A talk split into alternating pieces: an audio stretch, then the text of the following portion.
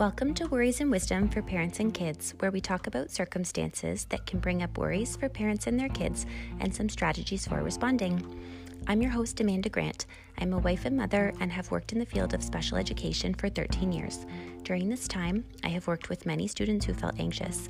I've also done a lot of learning and growing through my own anxiety as well as my son's. My hope is that sharing some of my experiences and ideas will help you and your kids know that you aren't alone. Today, we're going to talk about something I call Sunday anxiety. Really, it's the anxiety that creeps up the day or evening before something changes or something new happens. So, some kids, for instance, start to feel anxious on Sundays because it's back to school the following day. Some adults might feel this way about heading back to work and the busyness of the week as well.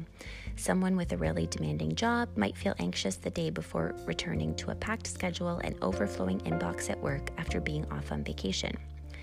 Now, this kind of anxiety isn't necessarily all bad.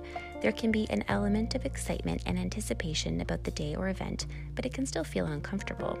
And in fact, the energies of anxiety and excitement can feel very similar in the body. You know, that jumpy kind of feeling. The next time you notice yourself feeling anxious, tell yourself that you are actually excited. Since the body energy feels the same, it's easier to just give the brain a different conscious interpretation of that feeling. Let me know if this works for you. I've tried it with my son a couple of times and have had some success. The first time I said, I think maybe you feel excited, and he grinned a big grin and emphatically said, Yes, I'm excited. And then we talked about the things he was looking forward to. It ended up being a positive shift in the direction and focus of his thinking. So, what to do about Sunday anxiety? Let's start at the beginning of the day. I think Sunday morning is a great time to do something fun that helps your child feel connected to you. It could be going out for breakfast, playing at the park. It doesn't really matter as long as they really enjoy it and they have connected time with you. Filling their cup with this positive energy early in the day may help combat some of the anxiety or at least keep it at bay a little longer. As the day goes on, though, don't be tempted to overschedule or make the evening too rushed. Low key is the key. You don't want to add overstimulation to the mix. I don't mean to totally do nothing. You still want their brain engaged enough that it's not running loops of worry thoughts. Maybe some puzzles, reading, watching a movie together, a walk on a nature trail, some art. There's no right answer here, other than it working for your family. Turning to the evening, an early dinner and early up to bed is a must if you have a kiddo who dumps out their worries as they should be trying to fall asleep. If that is their coping me- mechanism, that's actually great. They're telling you rather than keeping it in, and they are freeing their brain from the worry before sleep, which will help them to sleep better, and being well rested will help them cope better with Monday morning. You might feel like you should shut these conversations down because you know how important their sleep is, but instead, I would just start bedtime earlier so there is time and space for the brain dump to happen. Other things to consider for Sunday are related to preparing for the next day and the week. If you have a child who always has a million questions about what is happening when, have them help you map it out on a calendar that they have access to. If they ask you incessantly when karate class is, you can teach them the strategy of checking the calendar. You can include as much or as little as you wish. Some kids handle knowing things far in advance really well and prefer it, whereas if there are events coming up that may trigger some anxiety, too much notice can just cause anticipatory anxiety.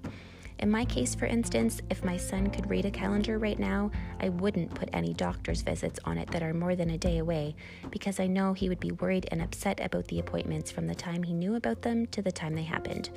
You know your child best and will find the balance that works. The mapping out of the week will help you both see areas where some preparation is needed. Maybe they have a test on Thursday, so instead of waiting to study until Wednesday night and feeling anxious about it, you can make a plan to do a smaller bit of review each night starting at the beginning of the week. And of course, there's the day to day preparation. If you want your child to pack their lunch and other belongings, decide together when this will happen and how.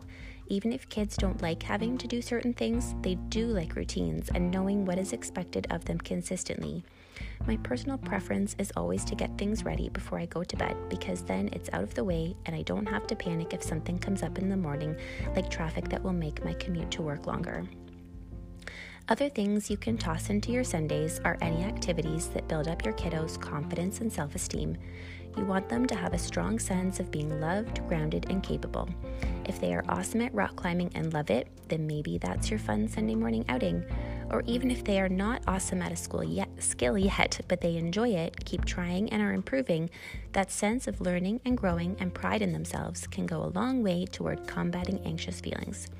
Basically, the better they feel about themselves, the easier it will be to be brave and face the thing that makes them feel anxious. This week, I've been sending out our lead up to school anxiety support emails each day. The focus for Monday was writing prompts, Tuesday was about overall wellness, and Wednesday's theme was self esteem. If you would like copies of these emails, please sign up on our website, worriesandwisdom.com, and I'll get them out to you right away. I'd love to hear your comments and feedback about today's episode, and I would love to hear what areas you might need some support with so I can address them on future episodes. You can email me at worriesandwisdomwithamanda at gmail.com or leave me a voice message through Anchor. Thanks for listening. Until next time, I am sending you feelings of excitement rather than anxiety and a sense of feeling grounded and loved.